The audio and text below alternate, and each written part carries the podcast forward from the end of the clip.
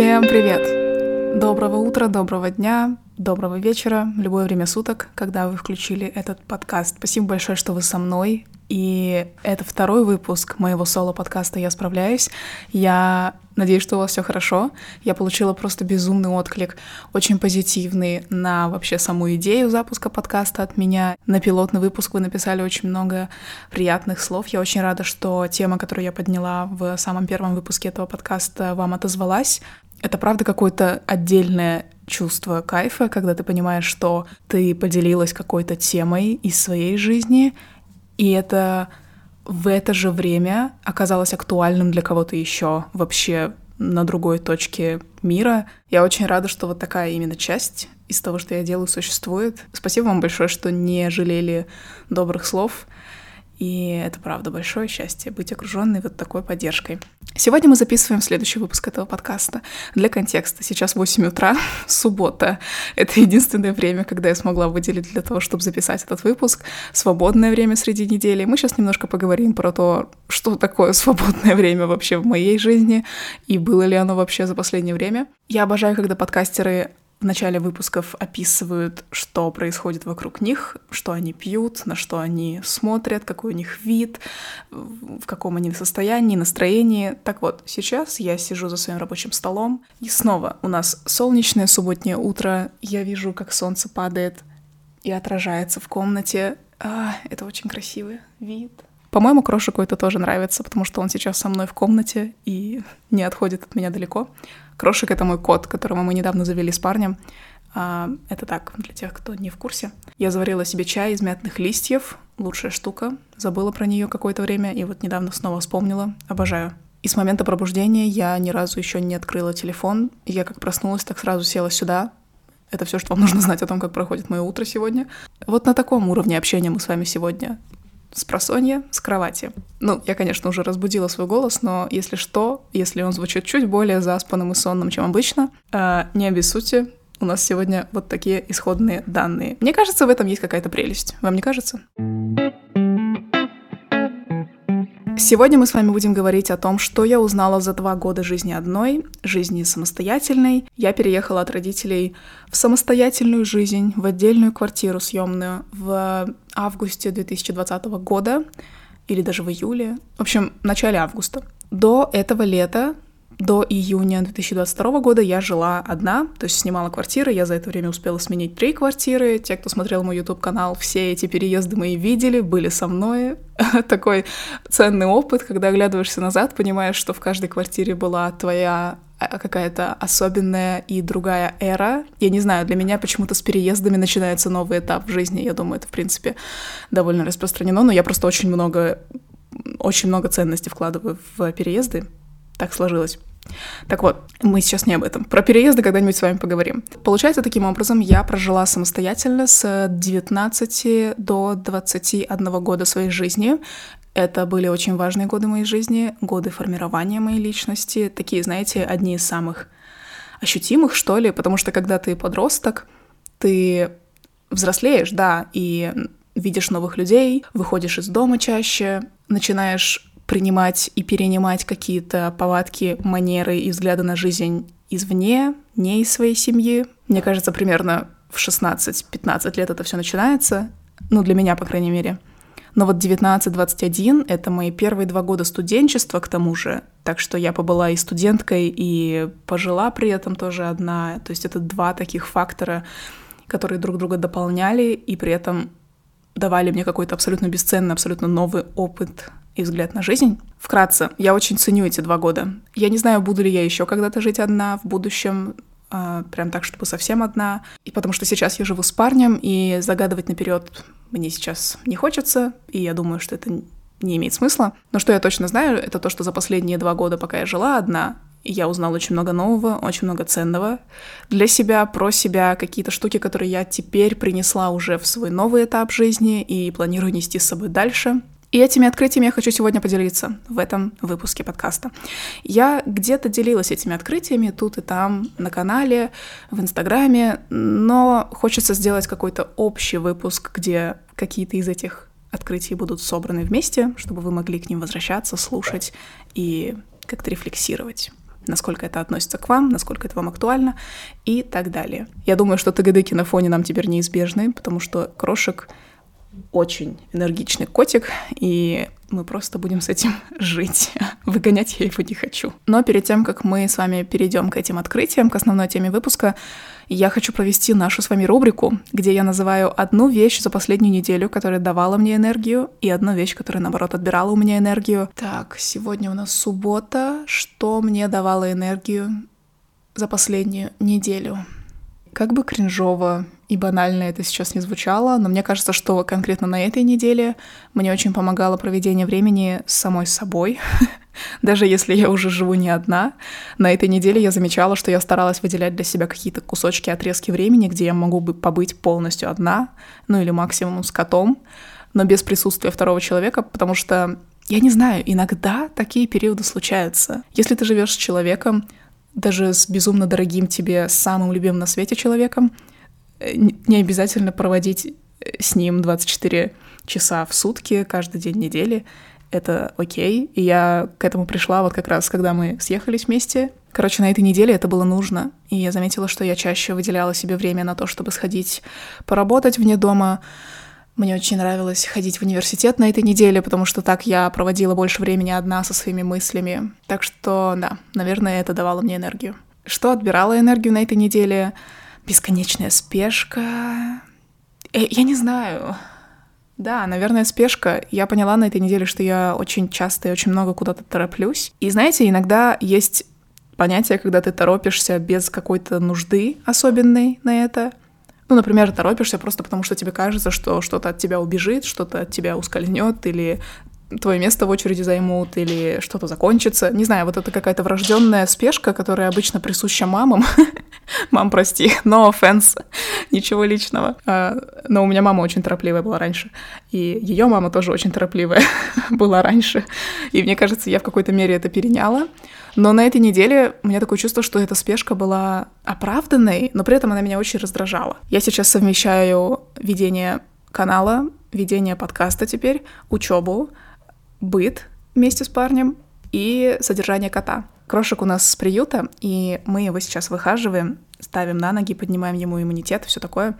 Поэтому сейчас э, наше внимание занято этим, и он требует определенных, определенных рутинных вещей ежедневно, и это тоже добавляет тебе дел в туду список. Это такие рутинные вещи, которые нужно просто выполнять каждый день, в них ничего сложного нет, но я заметила, что это очень сильно перегружает э, мой мозг. Я все время думаю о том, что нужно сделать вот это, вот это, вот это, а еще и вот это, и вот это, а еще тут наслоилось вот это, и это довольно сложно. И вот тогда я начинаю спешить, потому что мне кажется, что я вечно что-то могу не успеть. Не знаю, может быть, сделать себе целью на следующей неделе попробовать не спешить и выполнять все те же самые дела, просто более спокойном ритме. Если это поможет мне хотя бы чувствовать себя менее тревожной, потому что спешка в сочетании с кофеином, который я потребляю каждый день, это не очень хорошо работающие вещи. У меня начинают трястись руки и так далее. Ну что, теперь перейдем к основной, основному сочному содержанию этого выпуска. Что я узнала за два года жизни одной? Первое, что я узнала, касается быта. Я не знаю, мне кажется, это очень актуально будет тем, кто сейчас тоже проживает один. Чем меньше ты демонизируешь быт, тем проще. В общем, первое время, когда я жила самостоятельно, я почему-то очень много веса ставила на быт, на понятие быта, мне казалось, что это такая сложная штука, которую так сложно поддерживать. Конечно, у меня были привиты, хотя, знаете, мне кажется, я вру.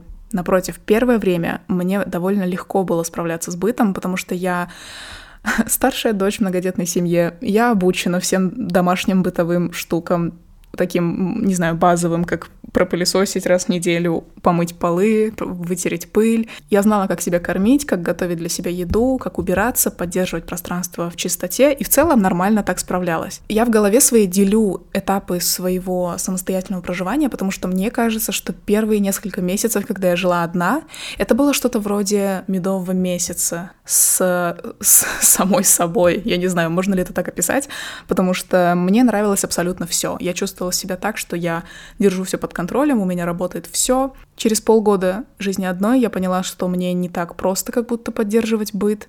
вот эта первая эйфория, легкость в том, как у меня все происходило, прошла, и началась вот такая бытовуха, опять же, с самой собой, когда мне стало чуть сложнее выносить мусор часто, чуть сложнее мыть полы, и я просто начала пылесосить, а мыла полы там, не знаю, раз в два месяца, потому что мне просто было лень, не было ресурсов, не было эмоциональных сил на это. И вот я тогда заметила, что я стремилась заказывать доставку, даже когда у меня было время на готовку, потому что мне казалось, что, о, нет, готовка — это так затратно, у меня нет на это времени, у меня усложняется учеба, у меня усложняется работа, как же у меня нет времени, и поэтому я заказывала доставку, даже когда у меня были все условия на то, чтобы поесть из дома, приготовить что-то самой. Потом я начала выделять целые дни, приблизительно раз в три недели для такой полноценной генеральной уборки, потому что и я оправдывала это тем, что среди недели у меня нет времени, у меня абсолютно нет времени уделить полчаса на то, чтобы протереть пыль со своего стола, и не потому, потому что настолько на нем пыльно, что уже невозможно сидеть, и везде эти облака пыли по дому. Но нет, это же так затратно. В общем, я как будто начала ставить этот быт на пьедестал и думать, что для него нужно какое-то особое внимание и особый подход. Нужно заранее закупить средства для уборки, нужно покупать какие-то специальные продукты для готовки или вообще ничего не покупать, просто заказывать доставку. Вот спустя какое-то время я поняла, что не нужно покупать еду из лучших ресторанов на каждый прием пищи, мне не нужна тысяча средств для уборки, и мне не обязательно ждать именно того самого воскресенья, чтобы убраться. Потому что на самом деле, чем проще ты относишься к быту, тем как будто проще его поддерживать. Простая такая легкая уборка за полчаса, два раза в неделю, она дается проще, во-первых, и ты не ждешь этого специального дня и не демонизируешь его, опять же, что тебе вот это воскресенье нужно будет полностью посвятить уборке. Нет, это, конечно, если тебе прям так хочется устроить генеральную уборку, окей, good for you, иди и делай, но, но вот на такой ежедневной основе, правда, иногда проще, приятнее быстренько убраться сейчас, чем ждать того самого дня и жить все это время в пыли и в грязи. И иногда вот, правда, проще дешевле и гораздо быстрее даже сварить яйца и гречку на завтрак, чем ждать ну, знаете, ту самую бриошь с яйцом пашот и лососем из кофейни. Во-первых, это все складывается в хорошую копейку. И я это тоже не сразу отследила. Видимо, какое-то время мне было важно прочувствовать вот этот уровень жизни, потому что мне казалось, что когда ты заказываешь доставку на дом постоянно, ты живешь роскошно. Но сейчас я поняла, что вообще для меня на самом деле роскошь в простоте, а вообще в целом в вопросе быта и я бы даже сказала, это распространяется на всю мою остальную жизнь. Я обожаю простоту. Вот чем проще, тем лучше. Вот в обыденное время я все-таки поняла, что мне нравится проще на это смотреть. Даже вчера. Вчера была пятница. И вроде как по пятницам обычно нет энергии вообще ни на что, и ты просто ждешь конца этого дня.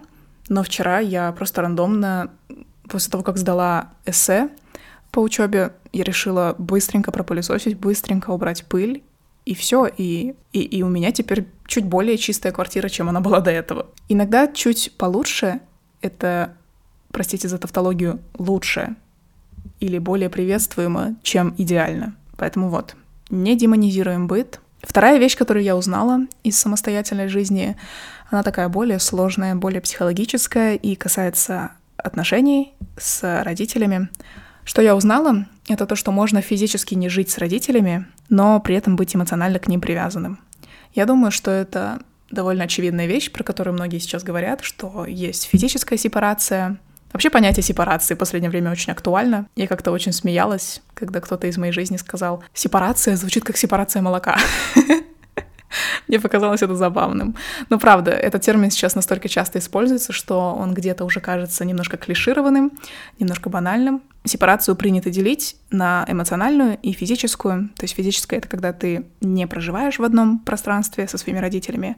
Эмоциональная — это когда ты не зависишь эмоционально, не зависишь в своих решениях, не зависишь в своих взглядах на жизнь, на родительскую оценку, ну или в целом на оценку людей важных для тебя, которые значимы для тебя, которые так или иначе влияли на твое мнение. Это могут быть старшие тебе люди, старший брат, старшая сестра, э, те же самые родители, может, другие какие-то люди, опять же, менторы. В подростковом периоде я, если честно, лелеяла то время и мечтала о том, чтобы переехать. И так как у меня было в планах переезд за границу, потому что я хотела учиться за границей, то я ожидала, что когда я перееду за границу, я смогу напрочь избежать всех своих проблем с, со своей семьей. Я могу просто убежать от этого, и все как-то само собой решится на расстоянии. За границу я не переехала, поэтому не могу сказать, насколько это сбылось или нет. Но когда я переехала от своей семьи в другую квартиру, хоть мы все еще проживали в одном городе, все равно между нами была дистанция определенная, и мы уже не так часто виделись, не так часто переписывались, не так часто знали о том, что происходит в жизнях друг друга, чем обычно, чем когда ты живешь вместе. Понятное дело, что ты там просто каждый новый апдейт узнаешь практически сразу. Так вот, спустя время я поняла, что сложные разговоры и конфронтации, они рано или поздно происходят. То есть от них сложно просто переехать. Если для тебя важны эти отношения, конечно же. Я не знаю, бывают разные истории, но в моем случае я продолжила общение с обоими своими родителями. Сложно, опять же, повторюсь, сложно просто переехать от этого, потому что связь остается все равно, и ты все равно к ним приезжаешь, ты все равно с ними общаешься, ты все равно с ними переписываешься, все равно вы, про, вы обсуждаете какие-то важные жизненные решения в твоей жизни, в жизни твоих родителей. Пока не произойдут сложные разговоры, где ты выражаешь, может быть, какое-то свое недовольство или где ты высказываешь то, что ты думаешь, на самом деле не посыпая это все сахаром. Пока это все не произойдет, придется носить все это недовольство с собой и переполняться им каждый раз, когда вы видитесь, и это не очень приятное мероприятие в целом. Я не буду здесь давать никакую пошаговую инструкцию или какие-то свои советы по поводу общения с родителями, но отмечу просто как такую точку на карте, что порой недостаточно просто переехать. Эмоциональная какая-то работа и разговоры все равно так или иначе должны произойти. И в этом нет ничего страшного, кстати. Особенно, когда вы чувствуете себя более-менее уверенными и более крепко стоящими на ногах. Это не так страшно высказать какое-то недовольство тому, кто тебя вырастил. И это нормально, это человеческие отношения. Нет, я лично не считаю, что возраст человека придает ему какой-то сакральности или какой-то возвышенности над другими. Я считаю, что все мы люди, и коммуникация должна происходить, если не на равных, то хотя бы право быть услышанным, мне кажется, каждый имеет право на это. Мое мнение, мятный чай придает мне энергии. Где это видано? Я еще ни разу не пила кофе за сегодня, но я уже улыбаюсь во все лицо, пока с вами разговариваю. Это здорово. Это было хорошей идеей начать запись с утра. Задает тон на день. Следующее, что я узнала, пока жила одна, я узнала, что такое настоящее качественное времяпрепровождение именно для меня. А, я очень часто проводила время с семьей, когда жила с ними, и мы старались еженедельно по выходным устраивать какие-то вылазки для себя. И мы вместе ходили в кино, как правило, в торговые центры тоже очень часто. Мы могли ходить в парки гулять. И, в общем, все вот эти штуки, которые делают останчане, торговые центры, кино и парки. Потому что я даже не знаю, что еще делают семьи в этом городе. Так вот, когда я съехала, это еще тогда сопрягалось с пандемией, и в кинотеатры я не ходила очень долгое время. И вот к тому времени, когда кинотеатры вообще открыли, я поняла, что абсолютно не люблю кино. Вообще не люблю ходить в кино. Вот именно ходить в кино, так-то посмотреть фильмы и поанализировать, так скажем, я обожаю. Это просто обожаю. Но ходить в кино Хотя мы с семьей часто туда ходили вместе, я поняла, что мне вообще это занятие не нравится и что оно скорее меня выматывает, чем наполняет и заряжает. Я также поняла, что я ненавижу ходить в торговые центры в выходные дни, хотя мы тоже с семьей часто ходили именно в эти дни. В общем, такие моменты, которые ты привык считать как quality time с самим собой, как качественное времяпрепровождение с самим собой, оно оказывается не всегда самым качественным, когда ты действительно сам с собой наедине это все тестируешь, проверяешь, ты вдруг понимаешь, что тебе нравится совсем другое, что вместо кино и торгового центра ты выберешь долгую прогулку в парке, поход, не знаю, пробежку какую-нибудь, сходить на завтрак, поваляться, посмотреть сериал первым делом с утра. Такие вещи, которые в в моей семье, например, не практиковались. Ну или не так часто практиковались, как я поняла, что мне нравится.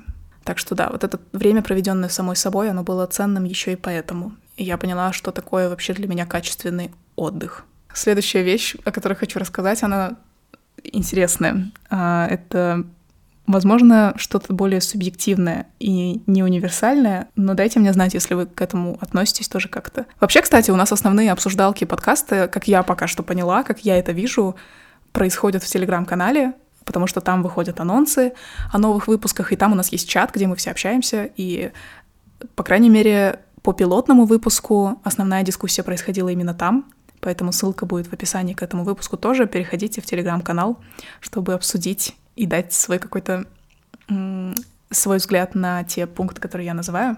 Так вот, что я узнала еще, это то, что плакать это классно и нормально, и не страшно. Вообще я узнала, что слезы — это мой главный способ снять напряжение и выразить эмоции, и как-то, знаете, прожить эмоции, оставить их там в этом плаче и с легкостью идти жить дальше.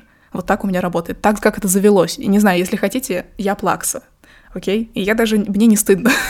мне не стыдно, потому что это мой э, знакомый мне самый экологичный способ проживания эмоций в моей жизни для меня. Так вот, я заметила, что я стала гораздо чаще и сильнее плакать, когда начала жить самостоятельно. Если честно, это как... Я вот... Я вижу, почему это может быть не очень корректно интерпретировано, потому что это как будто должно звучать грустно. Ну, как-то слезы у нас ассоциируются с какой-то глобальной грустью и каким-то горем. Мне, наоборот, здесь видится такое обретение свободы в выражении эмоций для контекста.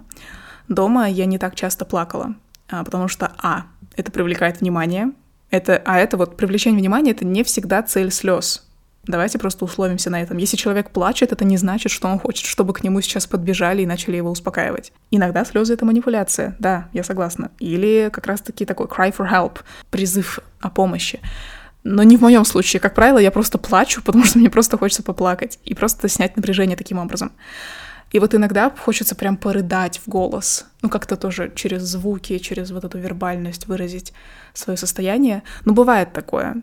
Я тоже не вижу в этом ничего плохого. Иногда, правда, бывают такие состояния. Э, это тоже неплохо, это только способ выражения себя и своих эмоций, своего, своих ощущений. Так вот, такое поведение в многодетном доме от старшей сестры может привлечь кучу внимания. И я думаю, что именно потому, что я не хотела привлекать внимание — я реже плакала. И Б, помимо того, что это привлекает внимание, это еще и вызывает вопросы в стиле «А что с тобой?»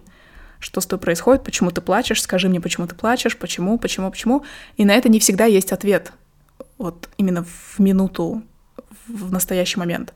И тогда ты как будто что-то должен, пока плачешь. Должен ответить, должен как-то поясниться. А это вообще не то время. Короче, я поняла, что любое выражение эмоций, не только плач, не только вот какой-то грусть и так далее. Выражение эмоций мне стало даваться проще именно тогда, когда я побыла одна и смогла выразить их в полной мере с самой собой. И смогла прям разрыдаться, порыдать, прям так хорошенечко это все выразить и, и вот и, и всхлипывать, и дергаться, и вот это вот все. Опять же, звучит грустно, наверное, для кого-то.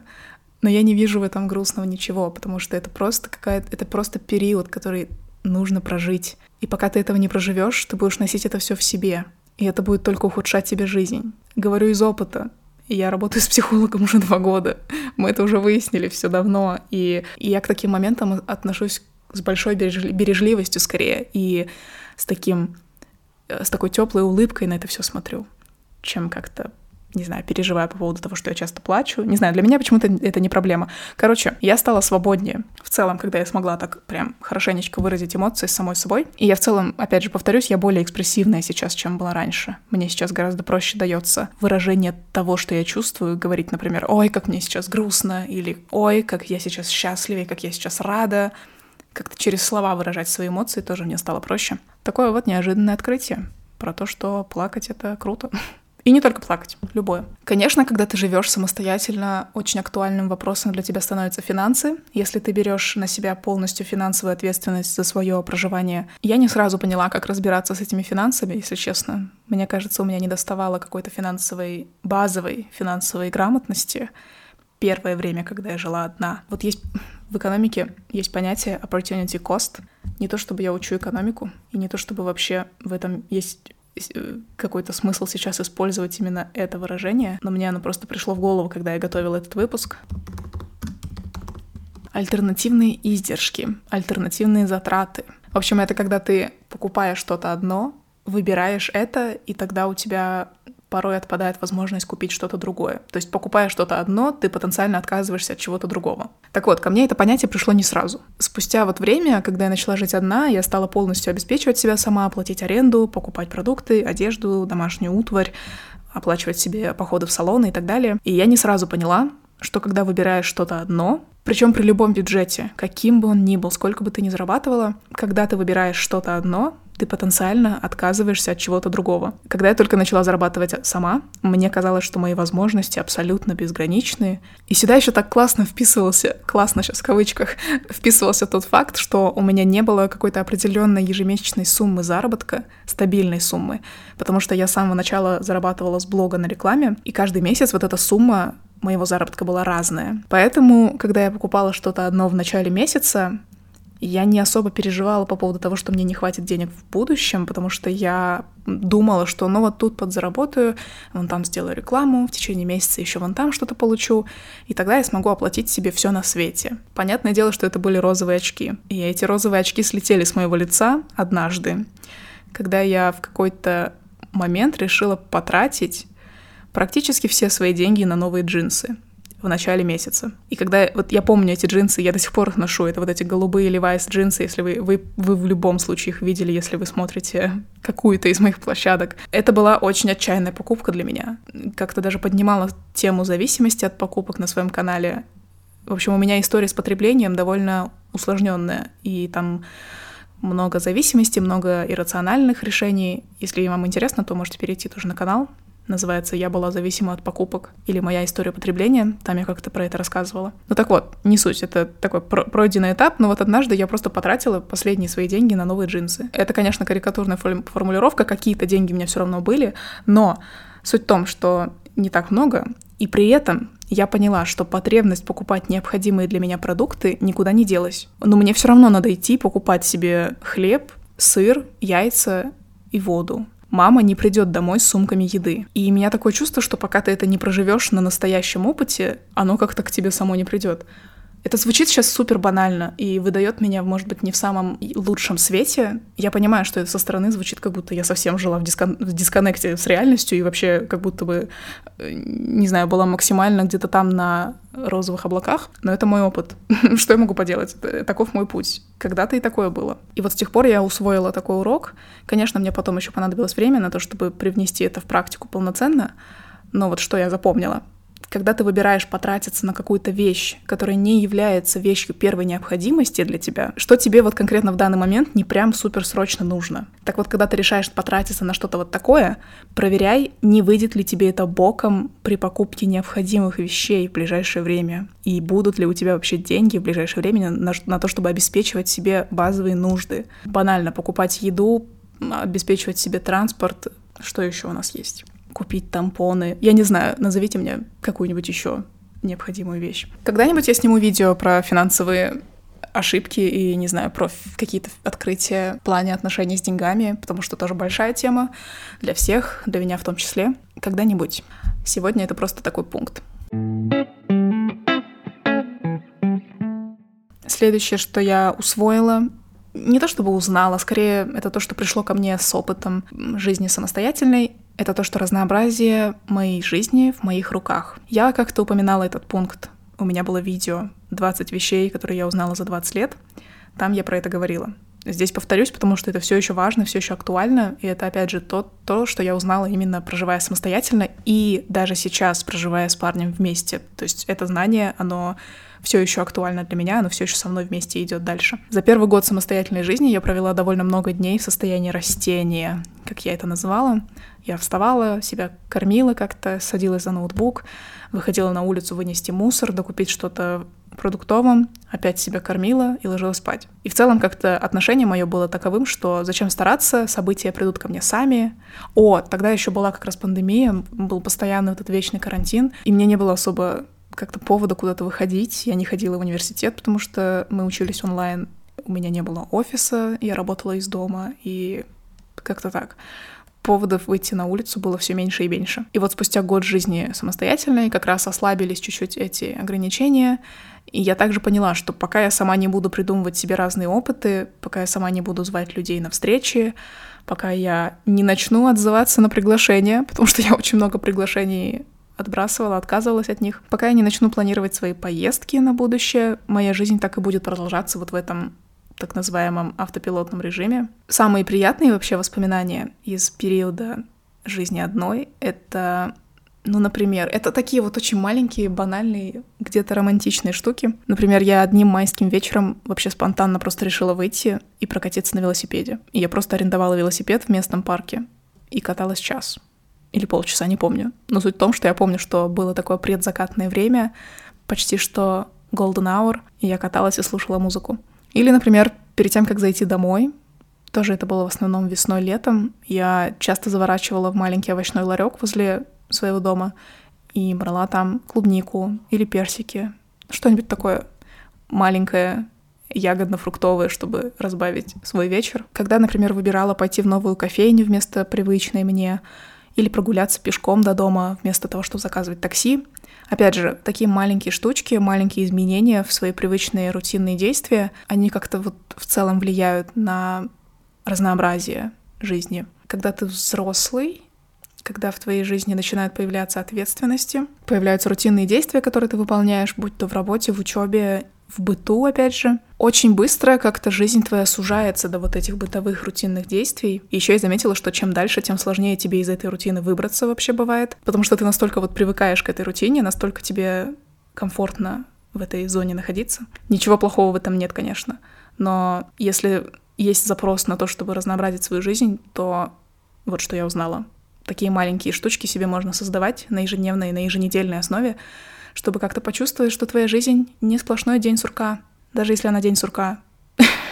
Я не говорю здесь про поездки или про какие-то глобальные планы вообще в жизни, потому что это что-то другого уровня, разнообразие жизни. Это тоже, конечно, привносит разнообразие в жизнь. Планировать поездки — это, это прям супер, это моя цель на будущее планировать чаще себе куда-то вылазки, копить на поездки и выезжать из своего города чаще. Но тут не всегда все под нашим контролем. Иногда какие-то более глобальные события вмешиваются в наши планы. Поэтому я не говорю здесь про это, про переезды, про глобальные какие-то, не знаю, решения, про поездки, опять же, как способ разнообразить жизнь. Я говорю более про какие-то маленькие вещи, которые можно менять и переставлять в своей жизни. Последнее, но не по важности, что я узнала за два года жизни одной, я поняла, что мне сложно обращаться за помощью. Это прям какой-то большой комплекс для меня.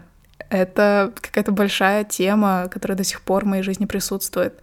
Я до сих пор с этим борюсь. Но вот я помню, что особенно в первое время самостоятельной жизни я как-то очень сильно старалась давить на вот этот нарратив самостоятельности, уверенности, взрослости, как будто вот мне 19 лет, я только что перевезла вещи из маминой квартиры в свою, с арендованную квартиру. И все, теперь я взрослая, теперь я ответственная, теперь я все должна делать сама и нести на себе все сама. Конечно, это хорошо, с одной стороны. Я с переездом для себя обозначила, что я теперь как можно меньше обращаюсь за помощью, я теперь стараюсь быть максимально самостоятельной. Для меня это ценность вообще быть самостоятельной как финансово, так и вообще в своих решениях, э, в, своей, в своем позиционировании себя по жизни. Но не всегда даже физически просто ты можешь все делать самой. Иногда какие-то незапланированные события внедряются в твою жизнь. Иногда происходит что-то, что ты вообще не могла предугадать. Например, 2022 год.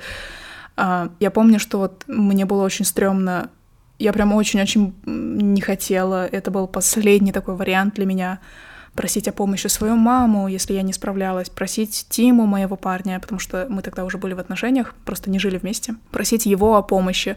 Я очень сильно боялась и до сих пор, мне кажется, боюсь быть зависимой. И вот это мое стремление быть независимой, сильной, оно иногда уходит в радикальность. Это мне не очень помогает вообще в целом по жизни, потому что у меня довольно беспощадное отношение тогда к себе получается. Но это то, что у меня есть. Ну, в общем, я не знаю, насколько я пока это смогла применить на практике, но то, что я поняла, особенно за последний год, это то, что помощь — это нормально. Это вообще прям окей, окей. это в этом нет ничего стыдного. Все, вот даже самые-самые взрослые ответственные люди обращаются за помощью. Поэтому если у тебя что-то происходит такое в жизни, где ты чувствуешь, что тебе нужна поддержка, нужна помощь какая-либо, стесняться и бояться и стыдиться обращения за помощью, оно того не стоит, это как бы потратит больше твоих ресурсов. Вот опять же, я не знаю, насколько я смогла пока что внедрить вот этот конкретный пункт, вот это конкретное открытие в своей жизни, насколько это, это уже является частью моей жизни. Потому что мне кажется, я все еще боюсь обращаться за помощью, мне все еще стрёмно.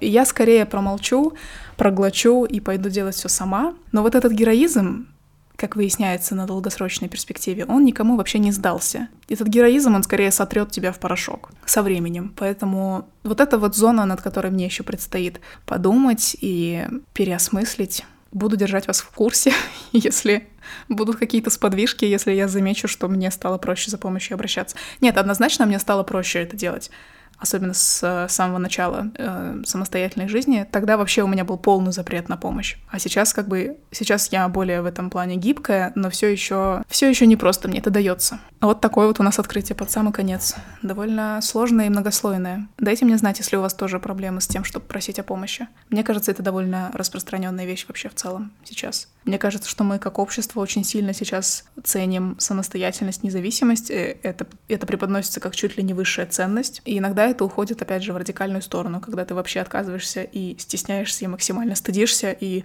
ругаешь себя, когда тебе приходится, приходится в кавычках, принимать от кого-то помощь. Ну что, я допила свой мятный чай. Это были все семь открытий, которыми я хотела сегодня поделиться. Конечно, это не полноценный список всех моих открытий за время жизни одной. Я думаю, что нам, наверное, предстоит вторая часть впереди, если я захочу ее записывать если вам интересно тоже. Снова повторюсь, все ссылки в описании, все обсуждалки в телеграм-канале и на других площадках. Переходите, подписывайтесь, будем на связи. Я пошла заваривать себе кофе и готовить себе завтрак. Помните, что вы справляетесь, несмотря ни на что, и мы с вами услышимся на следующей неделе. Пока! thank you